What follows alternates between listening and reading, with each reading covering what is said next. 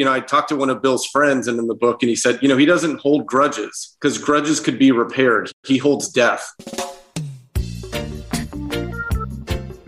This is the Greg Cote Show with Greg Cote.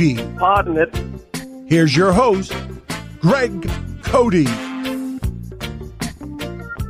Hello, all. I'm Greg Cote. I'm the guy they named this podcast after. And um, I'm a little bit down today because I just came from a funeral. What happened is in South Florida sports, we're burying our football teams. And there was a service at Hard Rock Stadium today where the Dolphins lost to the Colts 27 to 17. And all hell's breaking loose because this may be true in your hometown where your hometown team sucks, but the Dolphins, off a 10 win season, were expected to be really, really good. And they're one and three, headed to one and four, and they don't know what's going on. It, you know, it seemed like a close game today. It was not. They really sucked. And that was a few days after UM, the Hurricanes, also lost a huge home game. So all hell's breaking loose down here.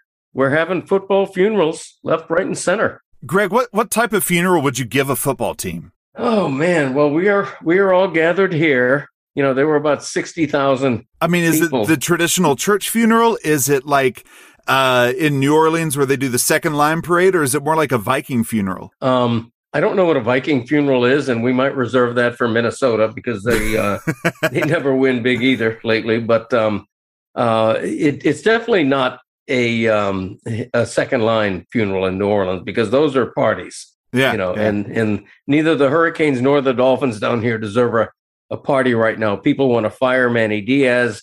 People wonder how good Tua Tagovailoa is. Um, they just lost to a winless team at home for the third straight loss. They're facing Tom Brady next in Tampa. It's crazy. Which, by the way, I don't want to complain, but this coming weekend, um, I'm going to the Le Batard Show roast Saturday night, and I forgot to book flights to Tampa uh, the following no. morning. And so, what's going to happen is I'm going to imbibe liberally and enjoy myself at the Le Batard roast, and then basically get up three hours later and drive five hours, four and a half hours to Tampa in time to make a one o'clock game. So that's going to be tough on Greg Cote. I tell you that. Are you going to Are you going to stay at the Hard Rock, or are you going to you going to go home first? I think I'm going to go home. I think I'm going to go home. That may be a bad idea. I should have booked a room at the at the HR, but I didn't even think of that either. I uh, I need a. I always say I need a personal secretary, and I really do because you know I'm just hopeless. I'm useless when it comes to taking care of my own business. You literally have one in your pocket. Her name is Siri. Yeah, I don't know how to do that. File that under least surprising things in, in today's episode, folks. Yeah, I just uh, I, I I don't know how to do that. Let alone in my pocket. I mean, we have one of those things. It's not serious, like Alexa or Alexis, whatever she's called. Yeah, one of the Amazon uh, home things. Yeah, I don't know what they're called either. Yeah, yeah, I've got her in my kitchen, and occasionally I'll ask her to play a song or to give me a recipe, but uh, I don't know anything else. I'm I'm a luddite. what can I tell you?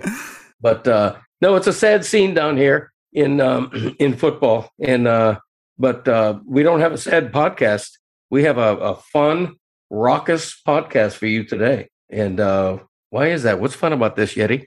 Oh, I mean, we we've got we we've got talk about our uh, high school years um, with some awkward dates. Yep. Seth Wickersham is going to be here to talk about his new book. Oh wow! But really, I mean, like, how about this? How excited are you? We, we bring back Mount Gregmore. Yeah, you're right. I forgot about that. I am excited about the the the vaunted return of Gregmore. But another thing, HBO has sent us the uh, the final cut for episode three of Hard Knocks, Greg's Lobos. So uh, actually, um, how's your how, how are the Lobos doing this week so far for for week four? You know what? We're in it. Uh, we're competing. Uh, I'm not declaring victory, but because we're recording this Sunday evening, but we have a chance uh, for our third straight win. As as of we uh, as of us speaking right now, uh, I am in a in embroiled in a Donnybrook with my brother, the notorious Uncle Dick. And um, as of this second, we are projected to beat him 124 to 121. So it's much too close to uh, declare victory. Now, Greg, I've never played fantasy, and everything still goes through Monday night, correct? Um, no, not everything. I mean, there's a chance that neither you nor the team you're playing will have anybody competing Monday night. So there's a and and even Sunday night's not always a given. There's a chance that you know some games are decided earlier Sunday, but for the most part, generally you're going into Sunday night or perhaps Monday night to determine a winner. So we can't say yet who's going to win, but uh, we're optimistic, man. We're on a roll. We're headed for toward a third win. I'll tell you that. What uh, what what's the origin of the phrase Donnybrook? Do you know? I don't know, but it sure sounds like a guy's name, doesn't it? I mean, how many how many people on earth are named Donald Brook and they end up calling themselves Donnybrook? We got it said Donnybrook. Yeah, that's right. So what what exactly does it mean? Because I've heard it, but I actually don't know. You know, it's one of those phrases that I use occasionally without really knowing the origin of it. Um, I just know that it means, uh, you know, like a just like a real intense battle or like a competitive thing where you don't know how it's going to turn out. Did a young Greg Cote have this similar habit? Like, were you walking up to your mom and dad at six and were like, I'm in a real boner over here, mom? I don't know that I ever said the word boner in front of my mother. Uh, I, I, have to say that, but uh, I was the kind of kid who, uh, young in life, would use a word like Donnybrook or brouhaha. You know, I was that kind of guy. I got a little Chris Whittingham in me. You know, I'm, uh, uh, I'm, I enunciate uh, I'm erudite when I'm in the mood to be, and um, I'm not bragging. That's just uh, sort of one of my foibles. And there's another word, foible. Hey, yeah, I love a good foible. I, I use that word all the time. I, although I'm I'm not sure if we're losing the audience with all this vocabulary talk. Yep. Enough talk about language. Let's get into hard knocks. Greg's Lobos, episode three.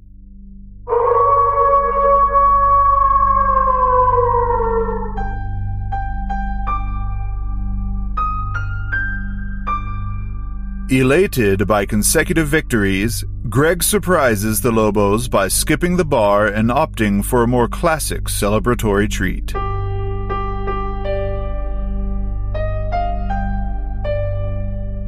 My Lobos, I've always been a big believer in celebrating a big win in the right way.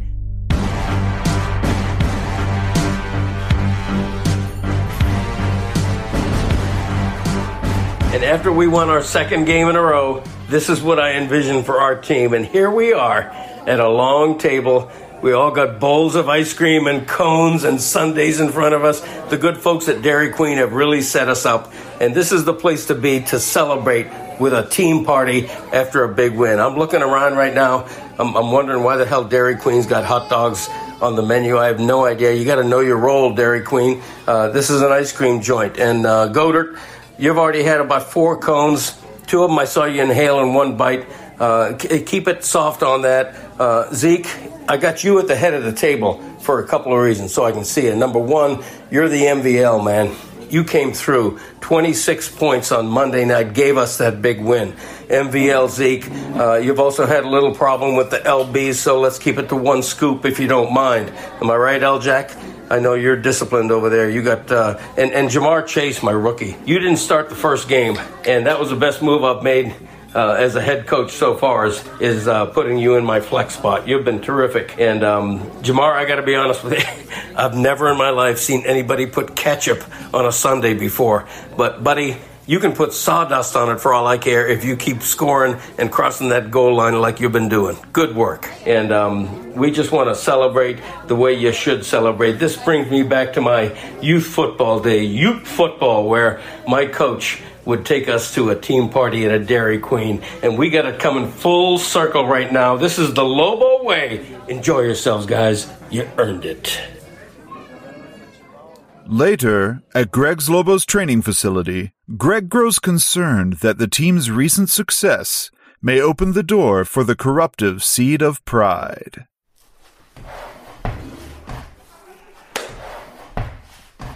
Gentlemen, we're going into this next game off two big wins in a row. And I know the psychology of sports better than anybody. And I'm going to tell you, we're poised right now, if we're not careful, to go into this game with a big head a big team head, overconfidence, particularly because we look to kick the ass of our next opponent between you and I. That's just in this room. But listen, so we don't go into this game with a big head. I brought in a special guest today. It's Dexter Dinwiddie, who you may all know as the Guinness World Record holder for the smallest head. Now, Dexter knows what it's like to go through life even keeled, not worried about having a big head, and I want him to say a few words to you guys. Dexter, welcome, welcome. Come on in. Come on over here. How you doing? You got trouble finding hats, or how does that work? All right, here's Dexter. Guys, I've gone through life never having to worry about having a big head. And you know what? Even though some people might make fun of me, I think it's the way to go because I never have to worry about overconfidence.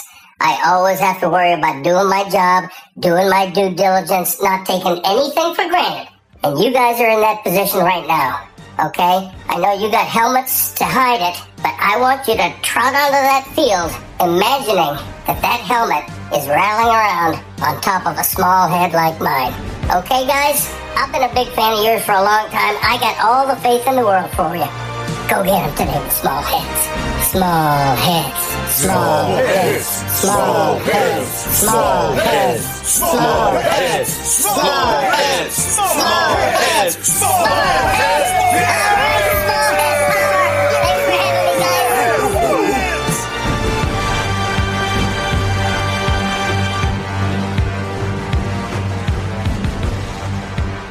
guys. Gregory, I have something I need to talk to you about. Uh oh. We were uh we played golf a couple days ago. Me, you, Mike Ryan, Stugotz, and Fun. somehow now we can get to that. We can talk some golf if you want, but there was like a casual comment you made that I was like, I'm going to bring this up on the podcast. Oh no. Somehow Okay. the somehow something prom came up. Something about prom night, and I was like, Dad, I, I, and it dawned on me that I don't think I'd ever asked you before. I was like, Dad, did you go to your prom? And you were like, it's a long story. So I was like, you know what? This seems like something that would be perfect to the podcast. So I want you to tell the like, what is the long and, and keep it tight. You know, we don't need it to be too long, but what happened? What what is the Greg Cote prom story? Well, the Greg Cote prom story uh, in Reader's Digest version is that there was no prom because uh, Greg Greg Cote in high school was um, pretty much antisocial and didn't have a lot of friends, let Oh. alone a let alone a girlfriend. Uh, no, I had I had guy friends and, and girlfriends, but not a girlfriend. This has gotten sad. This has gotten sad really really quick. Did you spend prom night with Paul Radke? Seriously, did you play Stratomatic baseball on prom night? No, I, not that not that I recall. I wasn't that pathetic. Although um, high school still was the Stratomatic era for me, so I was probably playing Stratomatic instead of uh, instead of going to a prom. It's just hilarious. So there's really no story behind it. You just had a sad, non-existent prom. Yes, that's correct. I don't even remember where my prom was held. Like I don't know if it's uh, it was in way back in the day. I think they held proms in like school gym gymnasiums. I don't know if they still do that or not. Nowadays, it's probably at some fancy club. So there was no rejection. No, they're not at clubs. Okay, that, I don't know what you're talking about. Um, Okay. Uh, what? So there was no rejection involved with this. So you didn't ask somebody and get rejected. You just like No. didn't partake at all. No, no, The I f- didn't. I'm like throwing stones here. I actually had a sad prom experience. I ended up getting a pity invite from like a, a friend, a girl friend of mine, like wasn't dating. There was nothing like that. It was just kind of like she noticed a couple weeks out, like, you don't have a date. We were just like talking in class. Right. She's like, I'll go with you. I'm like, okay. and it was just like, yeah. So like mine's pretty sad as well. I actually did go, you know, Right. but it was kind of like a pity invite. Like we didn't dance. Like I like was just kind of like there. It was awkward. I do remember that. Didn't we? Uh, didn't we rent a limousine for you, or was yeah, that yeah. Like all the all the pre pictures were at our house, so it was like awkward. She came over, I gave her a corsage, we took a picture together, and then it was just like, this is nothing. So, Yeti, I hope you had a better prom experience than my dad and I, because this is not the, the Cote men have had some sad proms. We should recreate a prom. Let's recreate a prom, Dad, so me We you can have a better experience. Yeah, let's do that. I like that idea. The Greg's Lobo sponsored prom. There you go. the PFPI prom and gala. Exactly. dot com.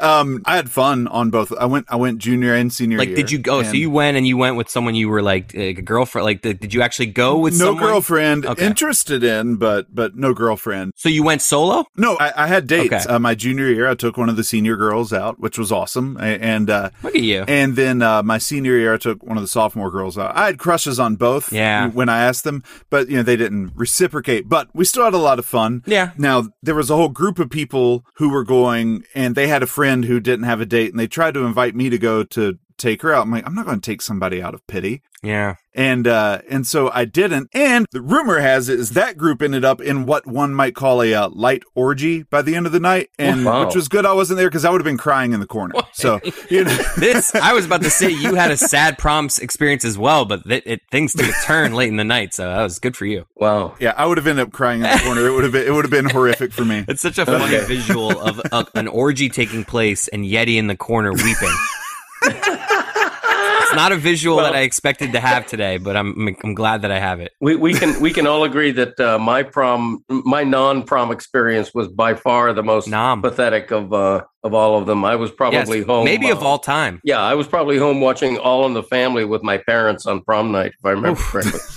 Why were you so like insecure as like a kid and like, like keeping to yourself? Like, why didn't you get out there, make some friends? Yeah, when when I look back on it, I was slow developing physically. Like when I graduated from high school, I swear I, I probably weighed 135 pounds. Like I was a small kid. Um, I I grew a lot late, like in college and everything. So um, I don't know. I just uh, when I look back on my youth, uh, I do sort of regret not being more social. You know, I mean, I wasn't antisocial. I remember going on a double date once with Ooh, uh, a guy and two twins actually uh, now that now that i think about you marrying a twin wow. uh, went on a double date with a friend of mine and two twins so it's not like i was always home playing stratomatic but generally was it awk- was those the double date awkward where like the guy and the other twin had like obvious chemistry and you were just awkwardly sitting with the other twin?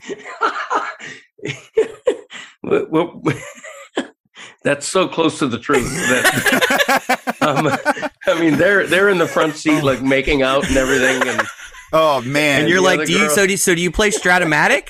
What's who's your who's your Stratomatic team? uh, what do you think of Yaz? Yeah, that's right. Carly Strumsky was my date for the senior prom. As a matter of fact, um, no, it's uh, you know enough about my pathetic life. I did uh, I did grow up to be a very sensitive person. Group dates can be hard. I, I went on one, and, and this just must be a Greg thing, but I, I went on with, with uh, two of my friends. We had met these girls at like a youth conference at church. And so we drove down to, to High Point, which is about an hour south of us. And uh, they didn't have the third, but, you know, for me, but they, they invited their friend Nancy to come over. And, and so we're like, we'll all go to this 4th of July celebration. It's out by a lake, the sun's setting. Hope Floats was the movie of the summer. So Garth Brooks's, um, oh, To Make You Feel My Love Yeah. was the hit song of the summer. And Why do I uh, have this at a drive-in movie theater? I don't know. I don't know. it, Just- it was similar setting, but it was a little outdoor. It was at like a lakeside concert for the Fourth of July, there you go. and uh, the sun setting over the lake. And Nancy sees some friends from school, and she gets up and leaves me. and uh, we didn't see her the rest of the night. And so I'm in the middle. My cousin Taylor's on one side, our friend Justin's on another. They're both making out, and I'm just kind of staring straight up into the sky, you know, just like Classic pretending Nancy. that I'm not there. Classic yeah, Nancy. yeah. Thanks. are we still Nancy. are we still making Nancy's? I No. that seems like a name. That seems like someone might. That seems like somebody's name that my dad dated in high school. Like I did not have Nancy. Nancy? Nancy's were a thing. But yeah, after after that experience, I was known as the wall because I was the wall in between the two people making out while I was just sitting there, you know, lying back hey, and dreaming of people England. making out need a wall, so you provided that. Dad, I, we mentioned golf before. Before we get to Wickersham, it needs to be said on the record that you hold one out from like 130 yards I did. on the 10th hole when we were playing golf. I have never done that. I'm a much better golfer than you. Right. I've never made, I think the most I've chipped in is maybe like 30 yards, 40 yards, but it was, and, it, and we were playing match play and you guys were down on the hole. Yep. And you essentially needed to hole out to win the hole. Like you were 130 yards out. I was walking up to the green to just get my ball because I'm like, if he doesn't literally hold us out, Right. we win the hole. Right. And and I'm literally up by the hole. He hits it, and I'm like, oh my god, that looks good. Oh wow, that's some good pace. That can't go in. There's no. It's gonna hit. The, it's gonna lip out right in the cup. 130 Oh, yards.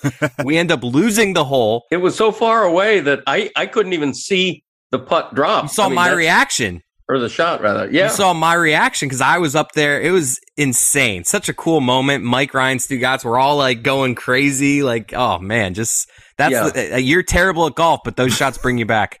Was that your greatest shot ever? Oh, it has to be. I think that was the shot of my life. Yeah. Well, it's I've the never- best result ever because you honestly didn't even hit it that great. It's one of those things where you'd rather be lucky than good. Right. You you'd agree. like you hit a sand shot that was actually probably better just in terms of like quality of shot. That's true. you know what I mean? Like with that shot, it's it, you have to get lucky to make something from 130 yards out.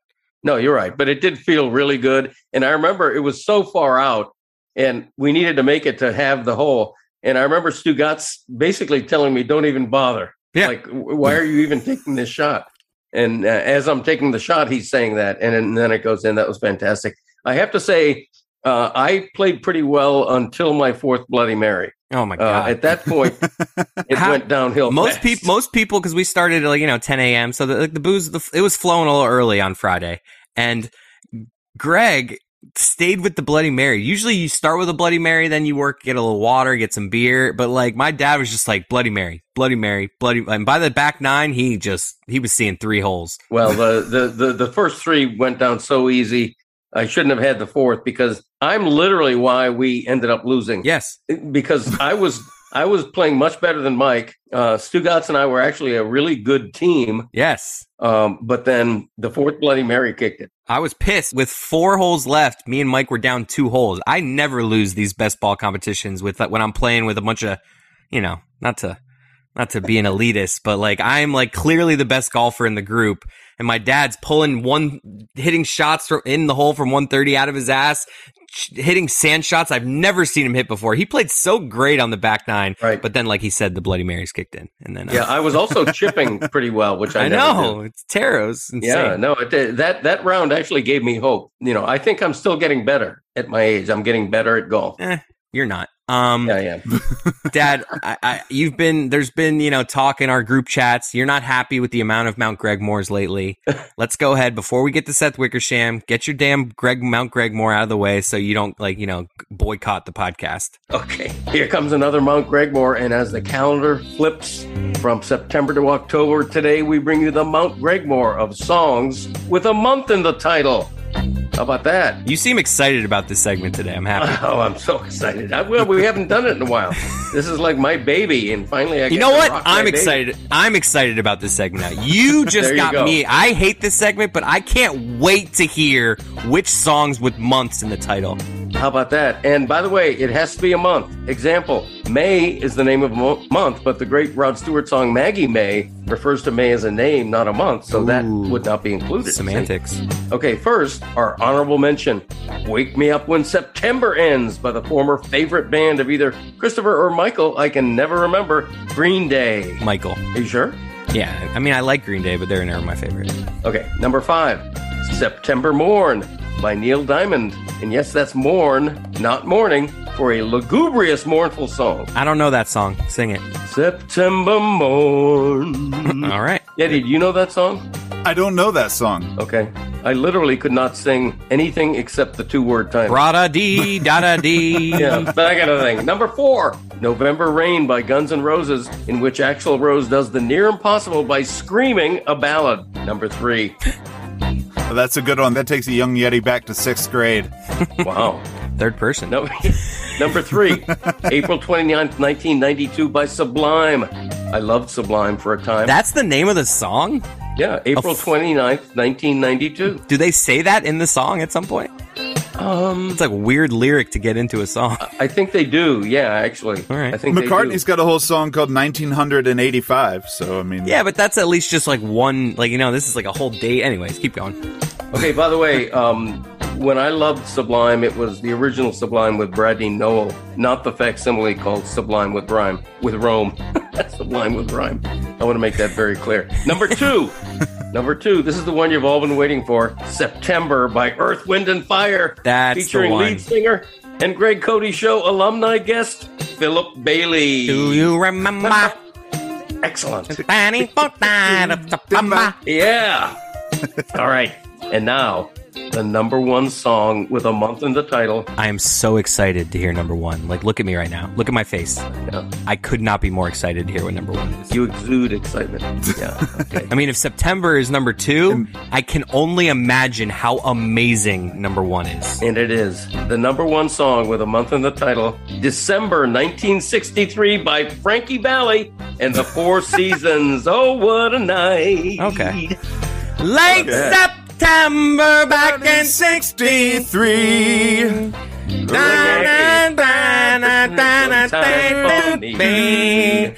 Oh, oh, what a night. Oh, what a night. Yeah. How about that? And there you have There's it. some excitement. Yeah. There you have it. Another acclaimed edition of Mount Gregmore. I missed that. That was fun. How about that? Now let's get to some more fun with Seth Wickersham. Wicking it.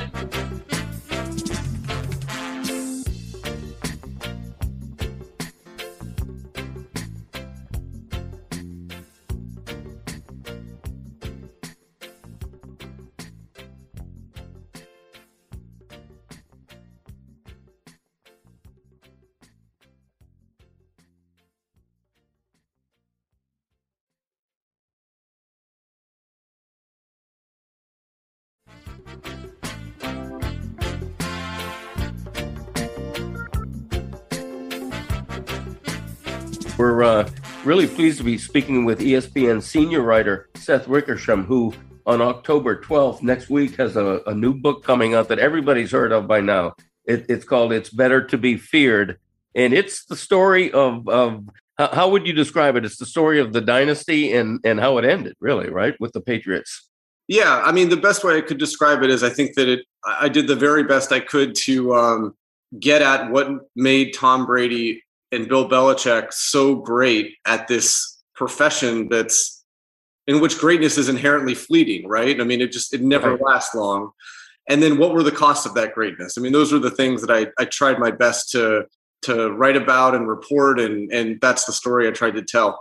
Right, and and and the the, the early uh, indications are it's a it's a terrific book. I just got a copy uh, Hey. of it in the in the mail uh, delivered yesterday. So uh, in in all truth, I haven't had a chance to to fully read it yet, and and really look forward to doing so. Uh, comes out October twelfth.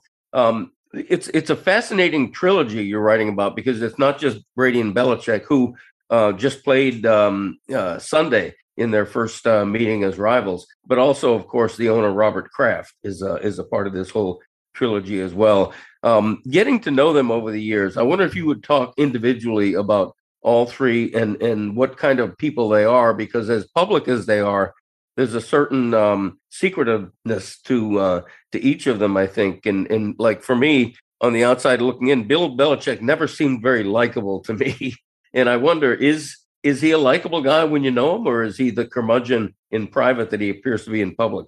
Yeah, he's both, right? They they, they had that that one line once where um, Dylan, Bob, Bob Dylan was in a movie and, and he asked the director what to do, and the director was like, "Well, just be yourself." And Dylan said, "Well, well which one?"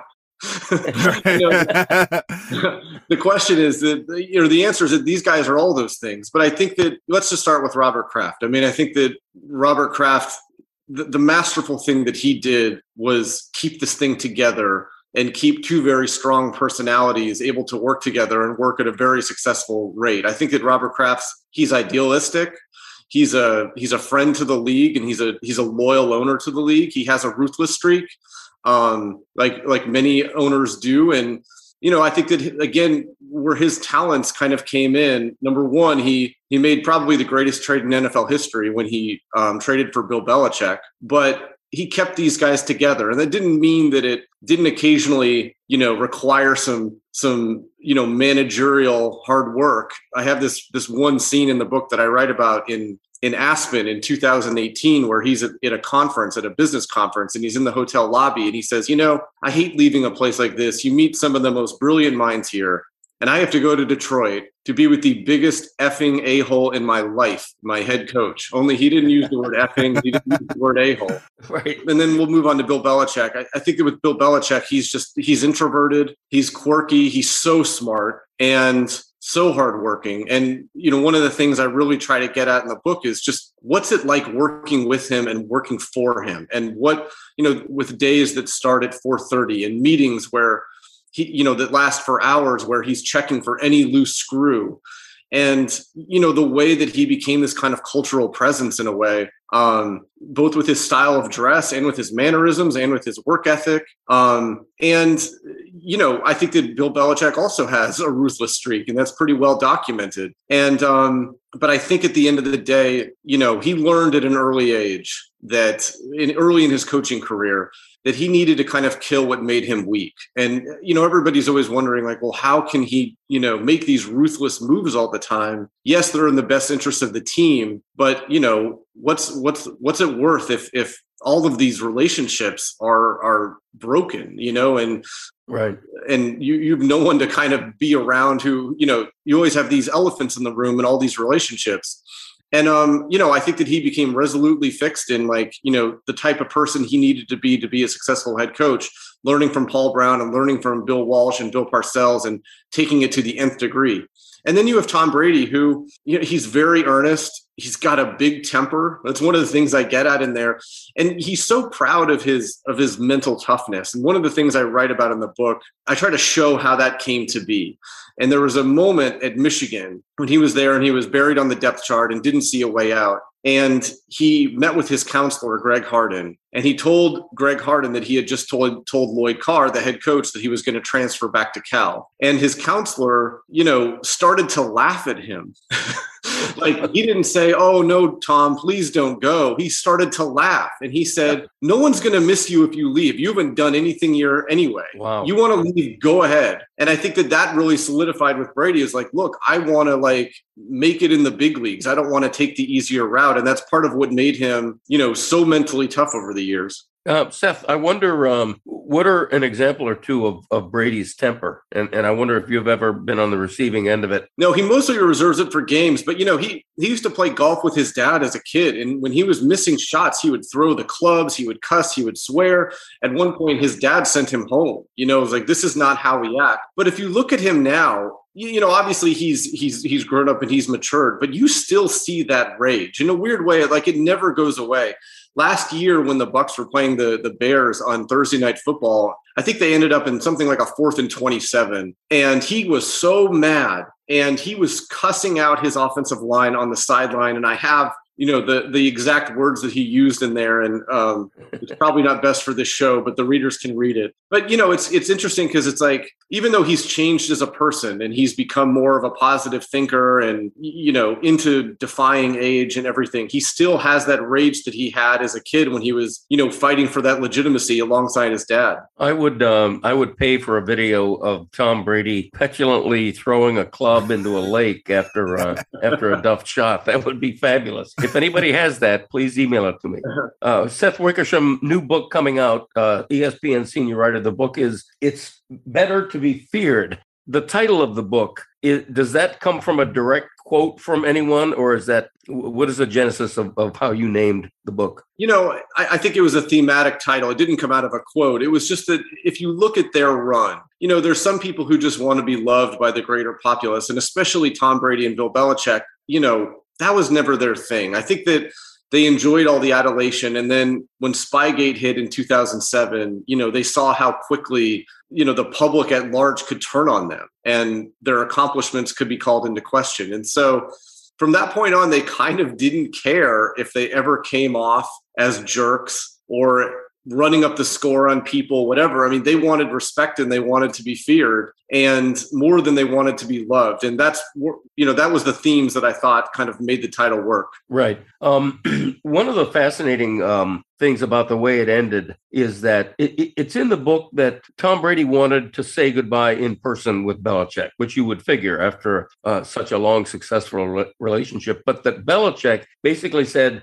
geez, I'm, I'm not available. Let's do it by phone, uh, which is astonishing to me. Uh, Belichick this uh, last week uh, in his uh, Wednesday press conference sort of denied that. He said uh, it, it, that that was not what happened. I wonder if you could sort of uh, underline what you wrote and and what, what you think about Belichick denying it. Well, sure.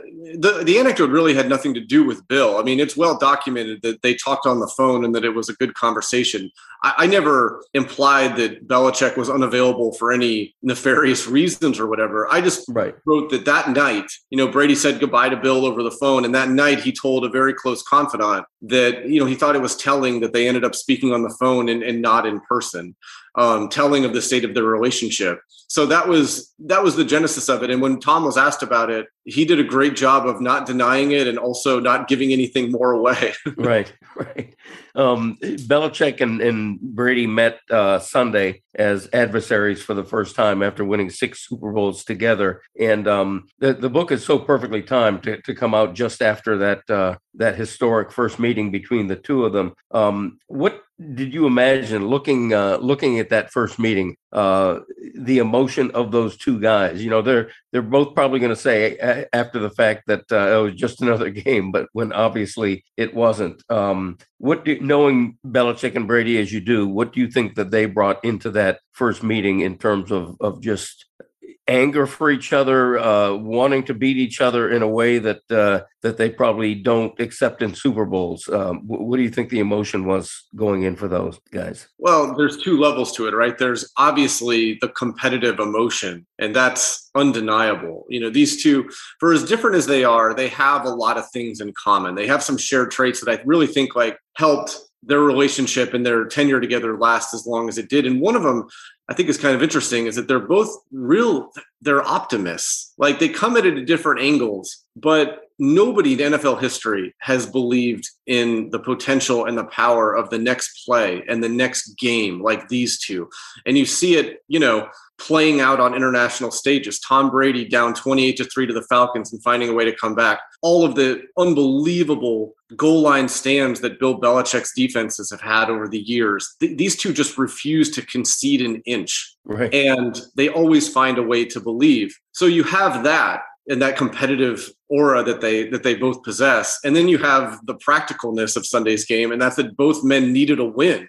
Both teams lost you know the week prior. And so from a practical level both of these guys kind of needed a win. Seth we're a, a miami based podcast as you probably know and uh, dolphin fans down here have, have always had a sort of what i'd call a hate hate relationship with uh, the dynastic patriots. And uh, so I think the book's going to be a big seller down here. And when you look at, uh, at at the relationship that Belichick and Brady had toward the very end, what drove Brady out? Is it as simple as saying that uh, Belichick and Kraft simply would not commit to to having Brady as their quarterback several more years? Yes, I do. I think that from the moment they beat the Falcons in the Super Bowl, so that's February of 2017. You know, Brady felt like they had accomplished something unprecedented, five Super Bowls together. And because of that, you know, he should be treated a little bit differently than he already was.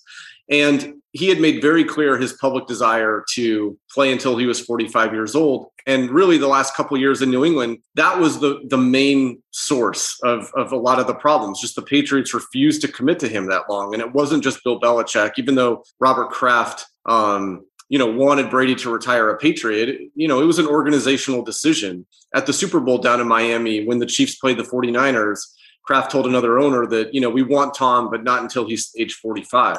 Right. All that said, there are all these other things too. And that's that after 20 years of, you know, gaining you know, an astute, becoming an astute football mind. I think that Tom Brady wanted to be a little bit more than just a quarterback. And you know, to have some influence on personnel, to have some influence on game planning. I mean, he knows more about offensive football than most head coaches in the NFL.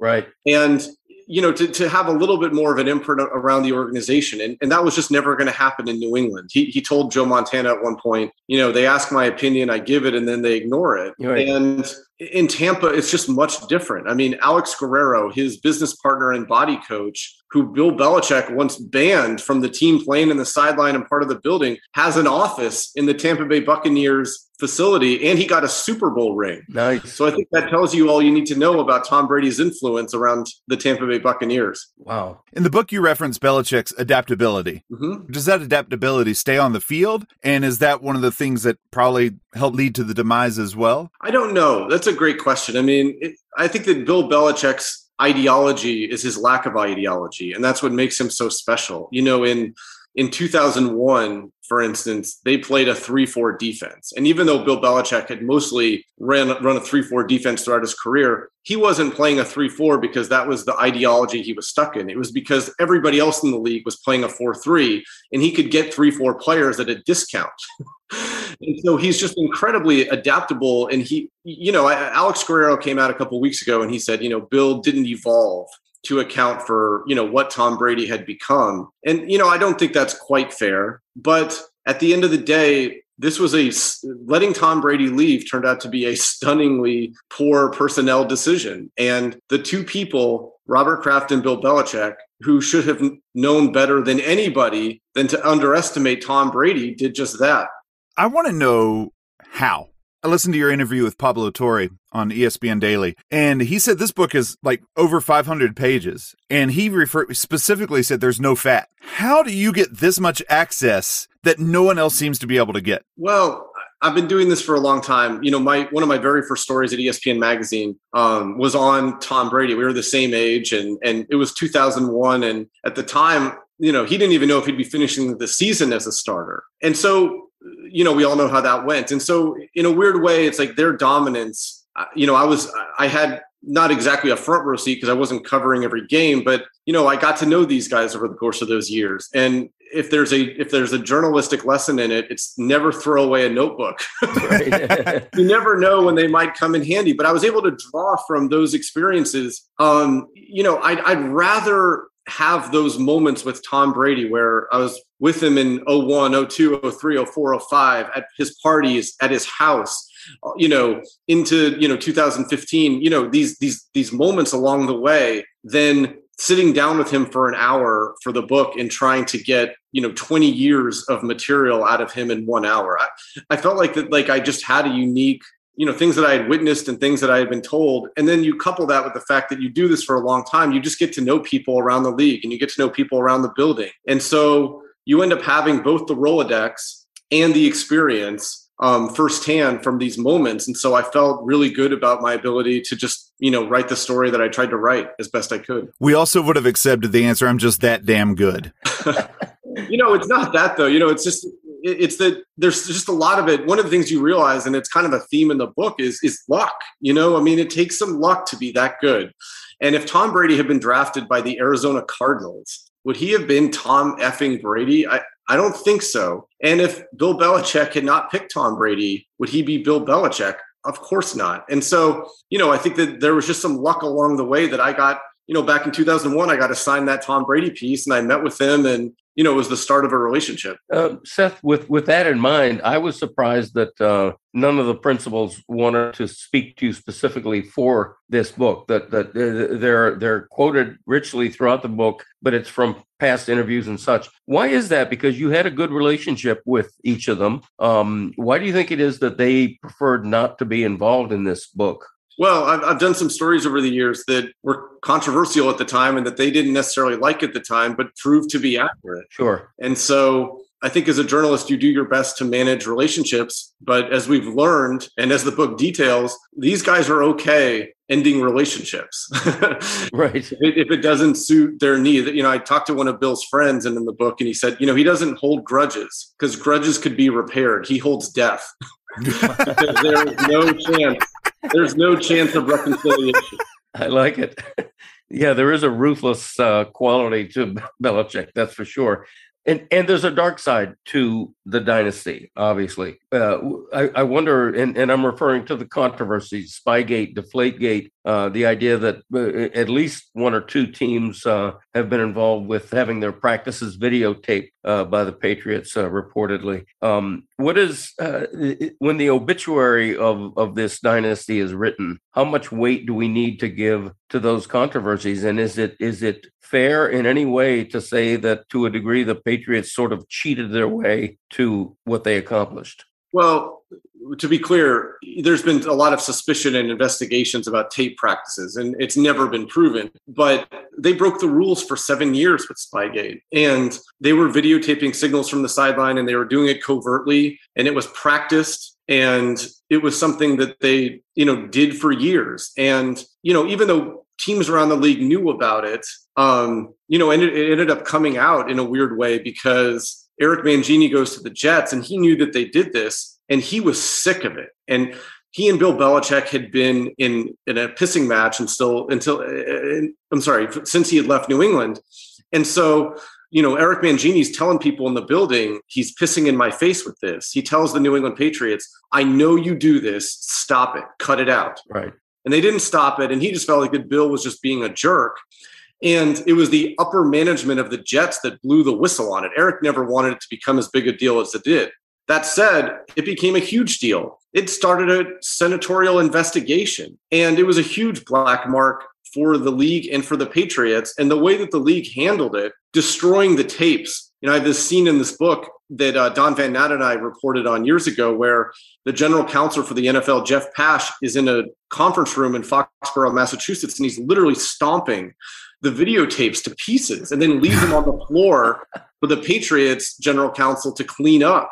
But you know the way that that happened um, it, it, became a huge problem and obviously the patriots responded to that with another unprecedented run of of excellence but there's always going to be people who think that you know this deserves a black mark. And i think that you can tell that it was a big deal because years later when tom brady was investigated for um, deflating footballs or allegedly deflating footballs a ridiculous investigation that became an international story bill belichick initially kind of put it in tom brady's lap and was like i don't i didn't know anything about this. Tom's going to have to speak to it. Right. And i think it was because he knew that he could not have another cheating scandal on his resume. It might keep him out of the hall of fame well, yeah, and, and I think that's worth exploring because when you write the life story of Bill Belichick, uh, how high up in that story do you have to mention the controversies? And and I ask you that as a journalist, I'm sort of conflicted about it. I mean, you think first of the success and the Super Bowls and the relentless winning over almost 20 year period, but the other stuff is real. It happened and it's part of who he is and what he's accomplished. And how much weight do we give that? It's a great question. I mean, the NFL never did a real investigation. They never tried to determine, you know, really how long they were taping these signals and how many games it helped them in. They they never really did it. And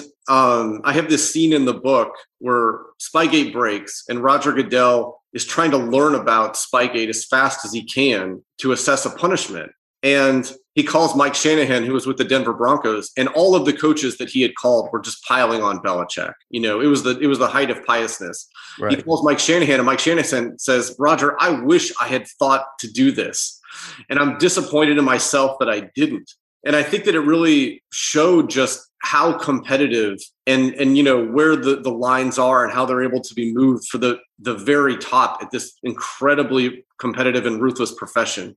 Um, right. How high you mentioned with Bill? I mean, outside of New England, it's probably going to get mentioned pretty high. In New England, I think it would get mentioned a little, little bit lower. But you know, look, there's no question that it happened, and there's also no question though that they responded with an almost an undefeated season, and you, you know, an, an 18 and 0 season that became 18 and one with two minutes to go in the Super Bowl. Yeah, that's um, it is amazing to think about that, and uh, it likewise Brady leaves Belichick and immediately wins the Super Bowl. Yeah. Uh, what do you what do you think that did to to Belichick, who you know better than uh, just about anybody? Uh, when when when he sees Brady marching to a Super Bowl win while he's having his first losing season in about 150 years, how does uh, how does Belichick react to that privately? Do you think? Well, I, I look, it was a black mark on both Bill Belichick and Robert Kraft that they let that happen, and you know I think that Bill did some uncharacteristic things in 2020. You know, he's somebody who's never made excuses.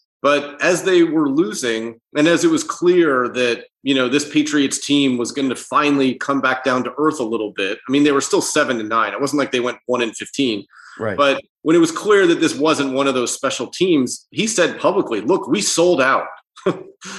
and we won three Super Bowls and made it to another and made it to an AFC championship game. And you know, we needed a year to kind of reset. And, you know, I thought that was a really telling comment. He also had said, look, everything we did over the past 20 years was what was best for Tom Brady.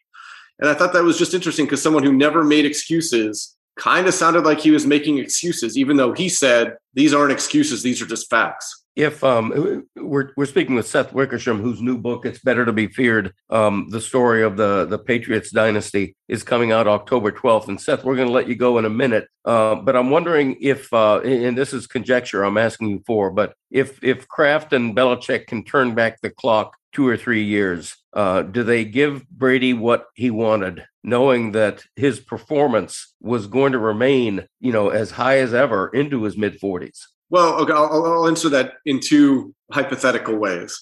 I think number one is if they knew they were going to get another Super Bowl out of it, of course. You know, I mean, that's that's a bottom line. I mean, an eighth Super Bowl? Are you kidding me? Or I'm sorry, a seventh Super Bowl for that group? Are you kidding me? But I think that Brady needed something new, and would they have won a Super Bowl? I don't know. You know, I mean, he he managed for a long time last year. The Tampa Bay Buccaneers were a, a good team, but they didn't look like a great one. And I mentioned that steadfast belief that that Brady and Belichick share. You saw that take over, where Tom Brady basically took over the offense and the team in December and into January, and that's how they were able to to come together and do it. I don't know if that magic would have happened in New England. I think that at the end of the day, he was kind of um, you know ready to see if there was another way to do this, knowing that no one could ever take away what he did in New England, and he needed something new. Is there anything um, funny in the book? Uh, because it, it's a pretty serious uh, book overall, but uh, what's what's the funny in it? Well, I think there's a lot of funny things, I, and and you know, I, I like I said, I wrote about these guys as characters, and so there's always going to be funny moments as characters. But like you know, I've got a, you know a funny scene where some of the coaches rigged Belichick's computer so that as soon as he turned it on, it was screaming porn, and you could hear the porn down the hallway and Bill didn't know how to turn off his computer. And so he's banging the keyboard and he's cussing and he's swearing, and the coaches are just dying laughing. finally, he gets under the desk and just unplugs the entire thing because he can't figure out a way to get it to turn off. And you know, Tom Brady bringing Gisele's um, dog into the Patriots facility in a Louis Vuitton bag. And he's like, Can I hide the dog in, in someone's office? Because um, I, I, can't let the guys see that I'm supposed to be taking care of Gisele's dog this day. And of course, everyone found out about it and they gave him a hard time about it. But you know, you know, I, I don't think that it's a studious read. I, I, hopefully think that it's an entertaining one. It has a lot of moments that'll make people smile and a lot of moments that'll make people think. Well, uh, Seth, I wish you all the luck in the world with the book. It comes out October 12th. It's your first book. And I wonder, uh, like, what are your emotions as the book's about to drop? Uh, are you are you nervous? like, uh, like, what, what, how does it feel? Yeah, there's a little bit of a nervousness and a little bit of a relief, but it's mostly fun because I get to talk to legends like you. Seth, we will let you go on that note of you uh, lying and complimenting me like that. It's a beautiful uh, dismount, and uh, we wish you all the luck in the world with the book. It was a real pleasure to be here with you guys, and I really appreciate it. Thank you. Thank you, Seth. Appreciate it.